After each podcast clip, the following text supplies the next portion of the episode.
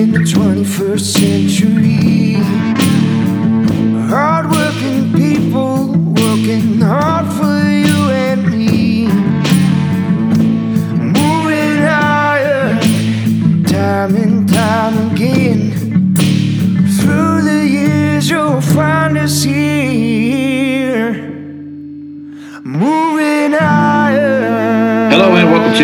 Podcast number 165. This is Casey Seymour, your host, with my co-host, I guess, Aaron Fintel here, a part of the Moving Iron Podcast. And um, last week, Aaron and I kicked around the idea of you know those higher horsepower, for, uh, articulated um, four-wheel drives, and then how the rise of the row crop machine started to kind of swing its head around here a little bit in the last, you know, last 10 years, we've had 350 horsepower row crops pretty easy.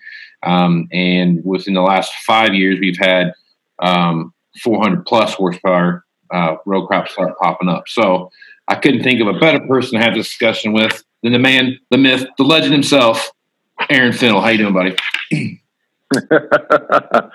Pretty good, man. Pretty good. Everybody, you can't hold your applause. I can't hear. All right, man. So let's kick this off. You All right. know, hey, first of all, establish your global footprint. Where are you this exact very moment? uh, I am in uh, Kiev, Ukraine, There you go. getting ready to. Global, global attitude. Yeah, got to try to trying to find some some lucky winners over here to buy equipment from us. So see if we can't get that figured out. Right on. All right, man. So let's talk about this for a second. Last week we are talking about uh, tillage, and that's kind of where we kind of steered ourselves off into this uh, into this uh, kind of rise of the 400 pl- plus horsepower uh, row crop tractor and what that looks like, and and how that was becoming more of an integral part of um, the tillage marketplace, just as for com- almost more of a compact tractor compared to a four wheel drive. But the more I thought about it after we had that conversation, the more I thought about there's a lot of lot of pros to having that high horsepower row crop tractor, but there's also a lot of cons of having a, a row crop tractor versus a four wheel drive in various situations. So I guess let's start there. What's your opinion? Let's take a look at this. Let's do a do a quick poll between the two of us here. What's your opinion of that high horsepower row crop tractor and the niche it fills compared to a, the traditional four wheel drive? Okay. I and this is this is opinion, okay? This isn't any, any kind of industry brains involved in this. Right? My opinion is 400 plus is four wheel drive. Okay. Now the reason for that is, and this this will dwell. Well, no, give give your opinion. Um, I think they both have their place in various situations. I'm going to say that if you are a predominantly a row crop producer, I'm talking corn soybean guy. Um, I think that this machine, this particular machine, um, takes the place of what a four wheel drive can do in planting, in um, some tillage work, and those kind of things. Now, like I said, there's pros and cons of that.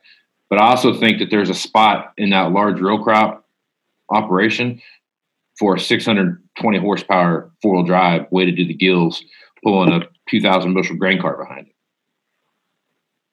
Right. Right. Okay. Okay. Now, the reason that I say the 400 on up is four wheel drive is because if you're pulling DB90, you know, planner or bigger, or, you know, whatever color, a 36 row, a 90 foot planner, or, you know, some of the tillage equipment, you take a 400 to four 400 to 500 that size of tractor. The main two jobs across the country for that tractor is planter and grain cart. Correct. okay?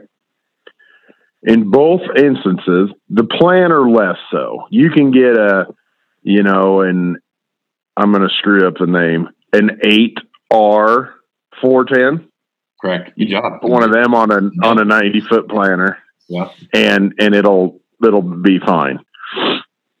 The thing, my my big, but my biggest thing is, and I say the 400 on it is because when you get to that horsepower, you're pulling something that you know, and and I guess I'm thinking from the roading sense or just the generic handling sense. You got to be able to control the damn thing Right. you take an 8R 410. There, I did it twice. Now it's committed to memory. You take an 8R 410 and throw it on one of them 2096 Brent carts. It'll pull it all day long. That's fine. But you got to be able to control that. Right. And, th- and that's, that's my thing. Mhm. Hor- horsepower to operate something is different than handling it Right. and that's where that's where my that's where I kind of draw the pretend line in the sand Right. that 400 horse. I need that rig to be able to handle what it can pull. It can pull it all day long, uphill, downhill, sideways, round corners, whatever, out in you know field operation. But I got to be able to control the son of a bitch. Right. Okay. Yep. The other thing you run into is you take a 400 on down, and I'm I'm using Deere here, and the you know the 1000 Challenger or whatever Fendt calls it. That it's actually built by Fendt. We know that, but I don't know the Fendt model. Axion You 930, okay? There you go. I think. you take that rig and you're going to want to you're and I'm not talking about like the manure haulers that have the 710 rear duals and 600 front duals. I'm talking about it being set up like a regular row crop tractor. Okay. 480 50 rears, 420 34 fronts. Dual, you know, both duals, weighted up, whatever and you take your four wheel drive setup for row crop. You have way more footprint by having eight 480 50s than you do with four 480 50s and four 420 34s, which footprint equals traction, footprint equals less compaction. So there's that part of it too. And then you get guys that say, well, no, that four wheel drive is going to pack it down way more. But if you take an 8R410 or a 9420R and you weight the piss out of that 410 so that you can get all that power to the ground, a four wheel drive, properly weighted, because guys will do the same shit with it. Guys just, the world is very in love with wheel weights. Ain't no doubt about that. and and if you and if you look at a lot of our inventory, we're some of the guiltiest ones in the world. Yeah. But Yep. as long as you're not overweighting that four wheel drive, if you have it weighted for proper operation, it's going to have less compaction than that mechanical front wheel. Plus, more efficiently put power to the ground. Plus, handle the machine better. Right. That's true. That's a good point. That's that's that's just my thoughts. Now on the flip side, you take a we'll use 370s. You take a 9 370R properly weighted, an 8 370R properly rated. That 8 370R will out pull outwork that 9 370R all day. They have you have and that's just because you have more parasitic loss of power through drivetrain in that nine than you do in that eight. Right. Yep. so with that, okay, that was the next thing I was going to bring up to you. So now you've got a row crop that's basically the same horsepower um, when you look at the the 370R versus the 9370R, right? And then you Right. now you've got this um, the 8R410 and the 9420R, right? So two different, uh, 10 different horsepower between the two, but significantly different machines. Right. Probably still going to have the same parasitic loss um, out of, and, then, and have a similar situation. So now back to your 400 horsepower argument, which one's the right one to have?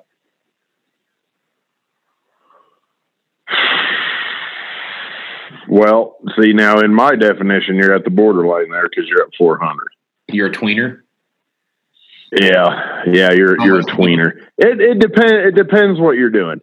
Right. There, you know, if you're in one of those applications where trying to think of what the hell.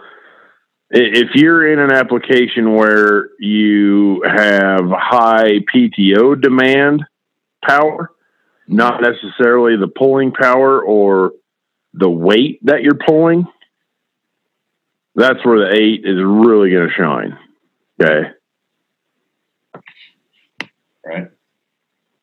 If it is a heavy load situation, like you're what you're the machine you're pulling or dealing with is very heavy just by itself.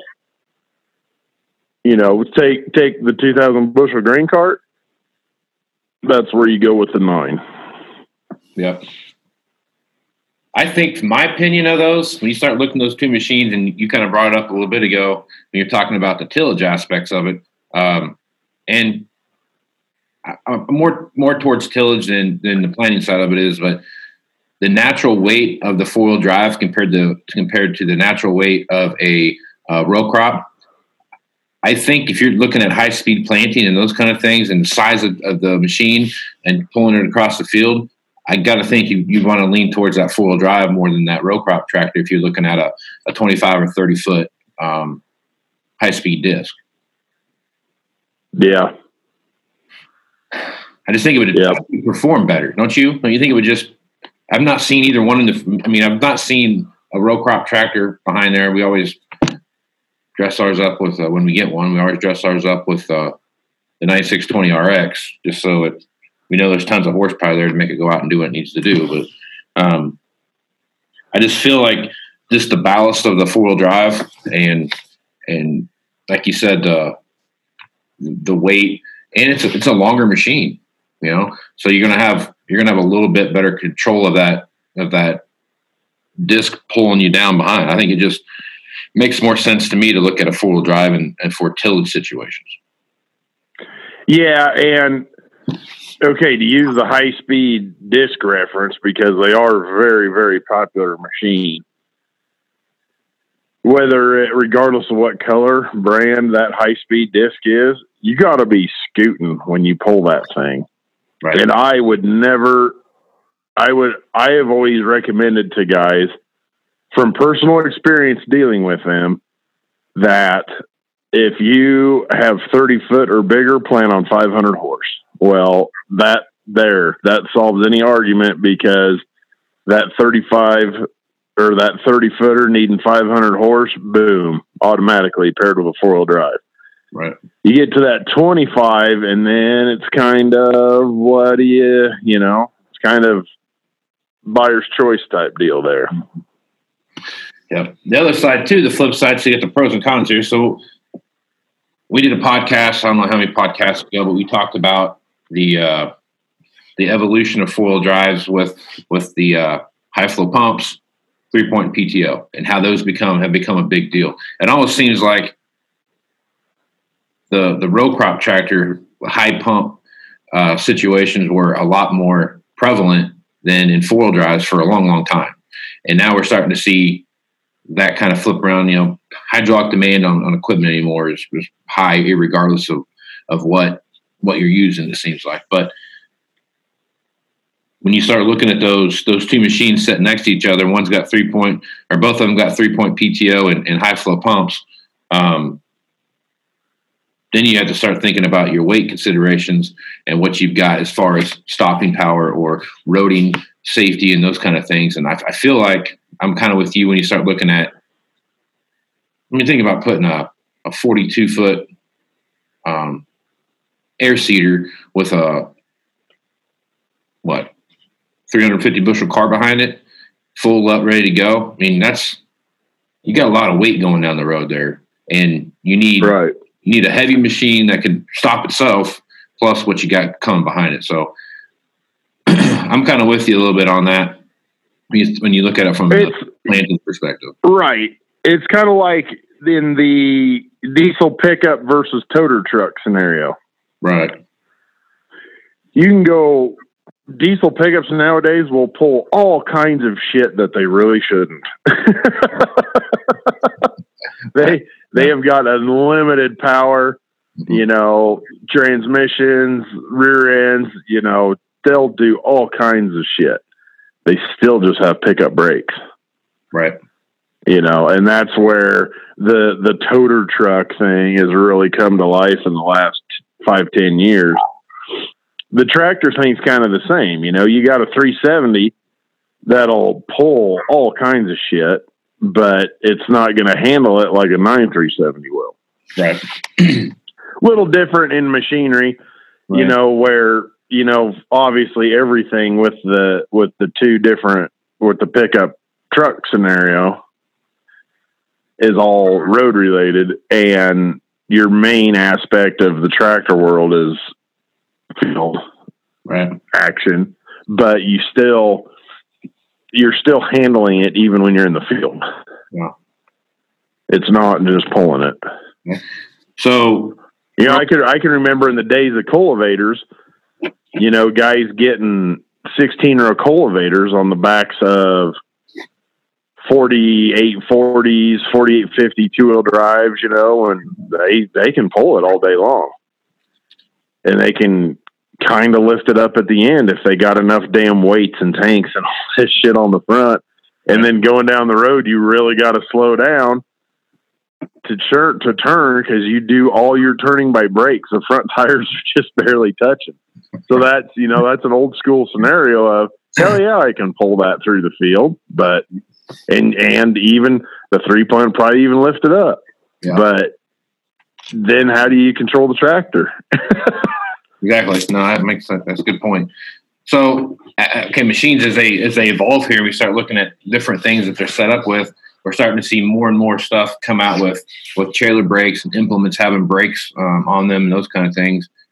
How does Right. that play into that scenario? You think?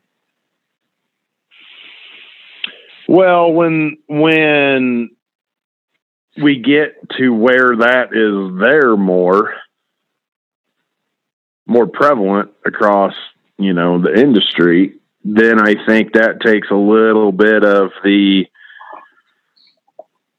which one should I buy scenario out of it because your handling aspects are there for either rig, you know. Yeah. Yep. And that's that was the that's kind of the one outlier when that becomes a very standardized thing that we'll see more high horsepower row crop tractors than we will wheel drives. Doing stuff we saw four wheel drives doing, with the exception of where you need five or six hundred horsepower Right. hardcore demand. You know what I mean? And unless basically basically what you're saying is when we get to that point where everything has brakes and all this kind of shit yeah, my argument of the where 400 is the breaking point then automatically moves to where 500 is the breaking point yeah, yeah, I think so. To some- basically to some extent, yeah. That's kind of my I would be what I was saying. The other thing about that too, the other side of that is, I mean, how much how much damn bigger can you make a row crop tractor be before it's just you're running triple seven tens across it instead of triple four eighties. right right exactly Sooner or later, I mean, that's what you talked to your point earlier. You're going to start seeing guys put instead of triples, they're going to start putting quadruples or you know five rear tires across the back to get the the right flotation and the right amount of surface area to the ground, so they can go out and do that. I mean, then you're just making the machine wider. So how how's that solved any safety problems? Well, and I'm not, yeah, not just safety, but handling or Yeah. not handling n- nimbleness. That Right. and that's where that's where when you get your both of them are 400. That's a huge factor too that we haven't discussed. The nimbleness of that mechanical front and the ability to do more things with it than just be a big giant Right. power plant. Yeah, that does that does make a make a big difference because right, right now, most of these county roads, when you have a if you have a uh, a four wheel drive of any model, maker model running down the road that's got uh, dual 800s on it, that's that's the entire shoulder to shoulder pretty much of that of that road you're going down. Absolutely. Yep. So that that becomes another another situation to talk about when you look at this stuff. Is again okay. So now you're going to start putting triples on there. Even even a uh, a 410 with an 8 8R 410 with triples on it. That's pretty wide in the back. I mean, you're an 800 and a half, I guess, is what you're. No, you wouldn't. Yeah, 800 and a half, three quarters, I guess, of of a of that same spacing that you would see on that four wheel drive with 800 duals on it. But um, there's a uh, sooner or later you start running out of road space. Well, actually, you'd be every bit as wide as the dual 800s simply because of you have space. Oh yeah, You got to account for the space between Yep. the three tires too. So, yeah, So you really haven't narrowed it up at all. But right, nimbleness, Right. Good point. Being the nimbleness of that row crop tractor is more than than the four wheel drive. You're able to Oh, absolutely. in and out and back around, and it's not it's not as long, right? It's not you know it's not as much of a machine there making anything happen. But It's kind of like, kind of like my least favorite series of tractors, seven R's. all right, You know, you get a seven three ten R versus an eight three ten R. know, There are a couple situations where that seven is ideal machine. right, We sell a lot of high horsepower sevens for to to dairies and feedlots for running feed wagons, right? Yep. A lot of horsepower strictly for the PTO use of it in a smaller package. You know, and then my personal thought, you know, once you hit 235 or 245 on up, I'm 100%, 100,000% 8R versus 7R. hmm You know, even though, and I know guys, I've actually talked to a guy who has put the triple, you know, triple mowers, a huge gaining popularity thing. yep, I have a lot of guys calling me about them. Those, and that's where the 7R kind of really shined. But there again, I've talked to a guy that had a, oh, what was it? Was it a 320?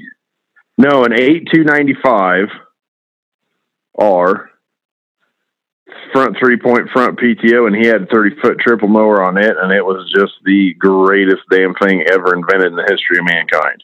Yeah, More often, though, you see the seven because it's not as big, right, and they still have TLS and they got cab suspension, all that stuff, so you can put down 30 feet of hay at 15 mile an hour and just haul ass all day long. right, Super productive machine. Plus, that tractor costs less than the 8R does. right. So, you know, it's kind of that same argument when you get into that series versus the top end of eight, bottom end of nine. Right. On which do you go with? so one thing I think we're leaving out in this conversation, as we've talked about nimbleness and we talked about width of, of transport and everything else, is how are the the track systems going to start playing a bigger uh, role into what we see in the field as far as operation goes, whether it's a 9RX, an 8RX, uh, a um, Delta track or a quad track, case quad track, or um, you know cases half track system they've got. You know, start looking at putting 36 inch belts in the back versus um, you know tires and, and the amount of area that you actually put to the ground comparatively to running a couple tires out there. So, how, how what's your opinion of that? And how do you think that's going to going to change um, the way guys operate equipment as far as transport goes? I'm I I like to think that I have a pretty good handle on the equipment business. Yeah. I have zero, zero, zero idea where that 8RX is going to land. I'm right there with you. Is it going to be take over the two track and the tire world? Is it going to take over one of the two? Is it going to be expensive? I love it, but someday when they're 10 years old, the, the Yeah. guys can afford them, but there was only five new ones sold. You know, it, Mhm. it falls into, there's so many unknowns with the 8RX that I have no idea even to speculate where, where they're going to land outside of cool factor. It is the absolute, the mayor, the sheriff, head janitor of Coolsville Right. no question right now.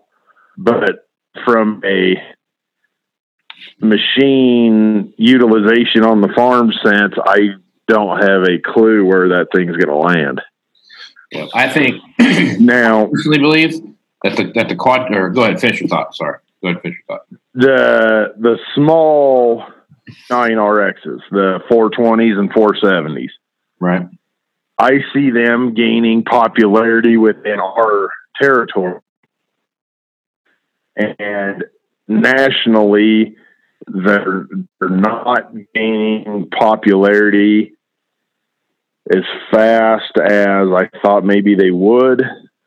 Because I know, well, but if you look at that from the red scenario, Case IH with their, what they call their Rowtrac, you know they're they're smaller quad tracks there was a lot i feel like a lot of guys jumped on those and they've kind of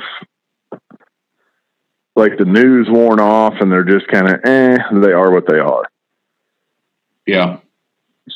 so you know i guys have gone back to actual quad tracks or something else wheels you know it's they're they're kind of a a very damn expensive niche machine Right. whether they're red green yellow whatever Right.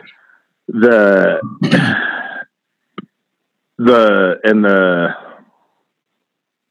big quads you know regardless of what color you know i they're they're here to stay. They're going to keep doing their thing.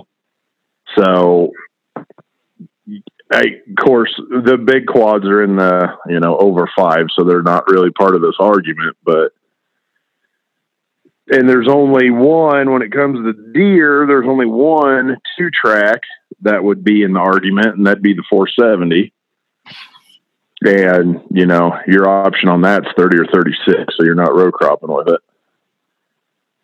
Right. so i guess i guess that's kind of my thoughts on that whole different all those different segments and how they fall into that. I think tracks are going to be a bigger, uh, broader part of portfolios on the farm. Um, the, the argument that tracks are more expensive to operate and own than than tires are is that's kind of not the same, and that's not really true anymore. Um, the price of tires have gone up so much and gotten so expensive that I mean, it almost does, it costs you about the same to take care of to retire an entire machine as it does to you know fix the undercarriage and put a new set of tracks on a on a track machine. So um, That's that's exactly right. Back in the back in the say the eighty four ten days, right, yes, it was a lot more expensive to deal with tracks. Yep. Today, where you have eight tires on that row crop tractor, yep, and versus you know eight 18 inch tracks on a 370 Yep. RT, it's actually cheaper in the long run. You know, if you look at like say 8,000 hours, you're doing two sets of tracks, two sets of tires, plus you've had to fix, you know, something on the ILS or something there. You're you're going to be the tracks in the long run is actually cheaper to operate in the long run than than the front dual machine. So I think in my my as that those have narrowed up and become a lot more equal with each other as far as as maintenance cost goes. I, I think there's going to be more tracks. personally. I mean, there's less slip, Right. more power to the ground. Um, I could go on for days about how great track machines are, but so I think I think that's going to be a bigger thing, and I think the RX, the 8RX, is going to be a tractor that is going to be, um, you know, it might not be um, kind of like the high speed planter. You know, when it first came out, um, it wasn't necessarily taken off like a wildfire, but within two or three years, it was one of the one of the most high demanded planters out there, especially in the used marketplace that we that we'd seen. You know, so Oh yeah. If you look at how many how many 2015 high speeds are out there, Yeah. Versus how many 17 or 18s, holy shit, dude, that's a huge difference. yeah, amazing, absolutely amazing. So, so I think it's like that. I think you're going to see a kind of a, a couple years of make sure let's watch it, and see if what it's what it's you know if, if it's worth the price tag type of thing, kind of that mentality that we've seen here of late. And I mean, look at the number of aftermarket guys that have popped up with the bolt on. Uh, what's Mudhogs got one, don't they? Like the their four wheel driver and they got for combines now. You can get a track system on it or something like that. Oh yeah, yeah, you can put tracks on the ass end of the combine. So you put tracks on the front, tracks on the back, and I just think, especially when you start looking at how muddy it's been over the last three seasons, planting seasons and harvest seasons. I mean, I just think there's a.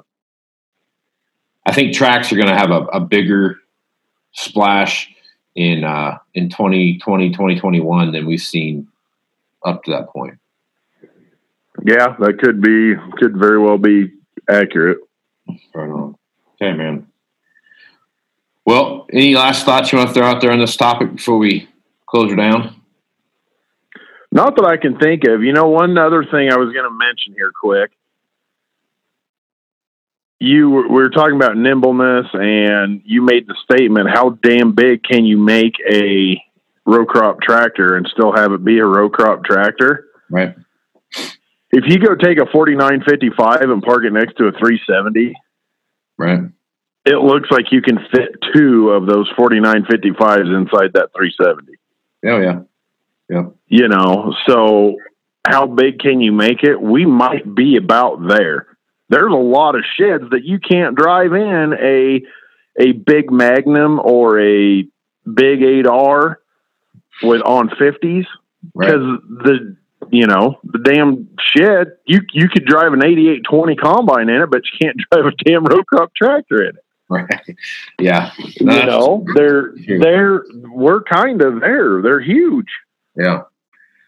Yep. And I mean, I bet you if even you, you put a, a, a 370R next to a 8300 and let them, and see how much bigger that machine is than yeah 300. I mean, that's, you'd be, you'd be surprised. they dwarf them Oh yeah. Yeah. Absolutely. Oh yeah. Plus, you start looking at it. The other part of that too is is road infrastructure. You know what I mean? Just like these bridges can only hold so much, and you know, Yeah, can only- exactly. They're only gonna get. They only make them so wide. You know, and uh, we we still build roads based on the width of of two uh, two horses next to each other pulling a pulling a uh, cart down the road. You know, so that, that right. I mean, sooner or later, it's it's uh, we we've kind of hit our point, I think. So, yeah, right. Yep. All right, man. Well, as usual, Aaron, appreciate you being on. Any any last thoughts you want to throw out there before we move it on down the road here? Nothing I can think of.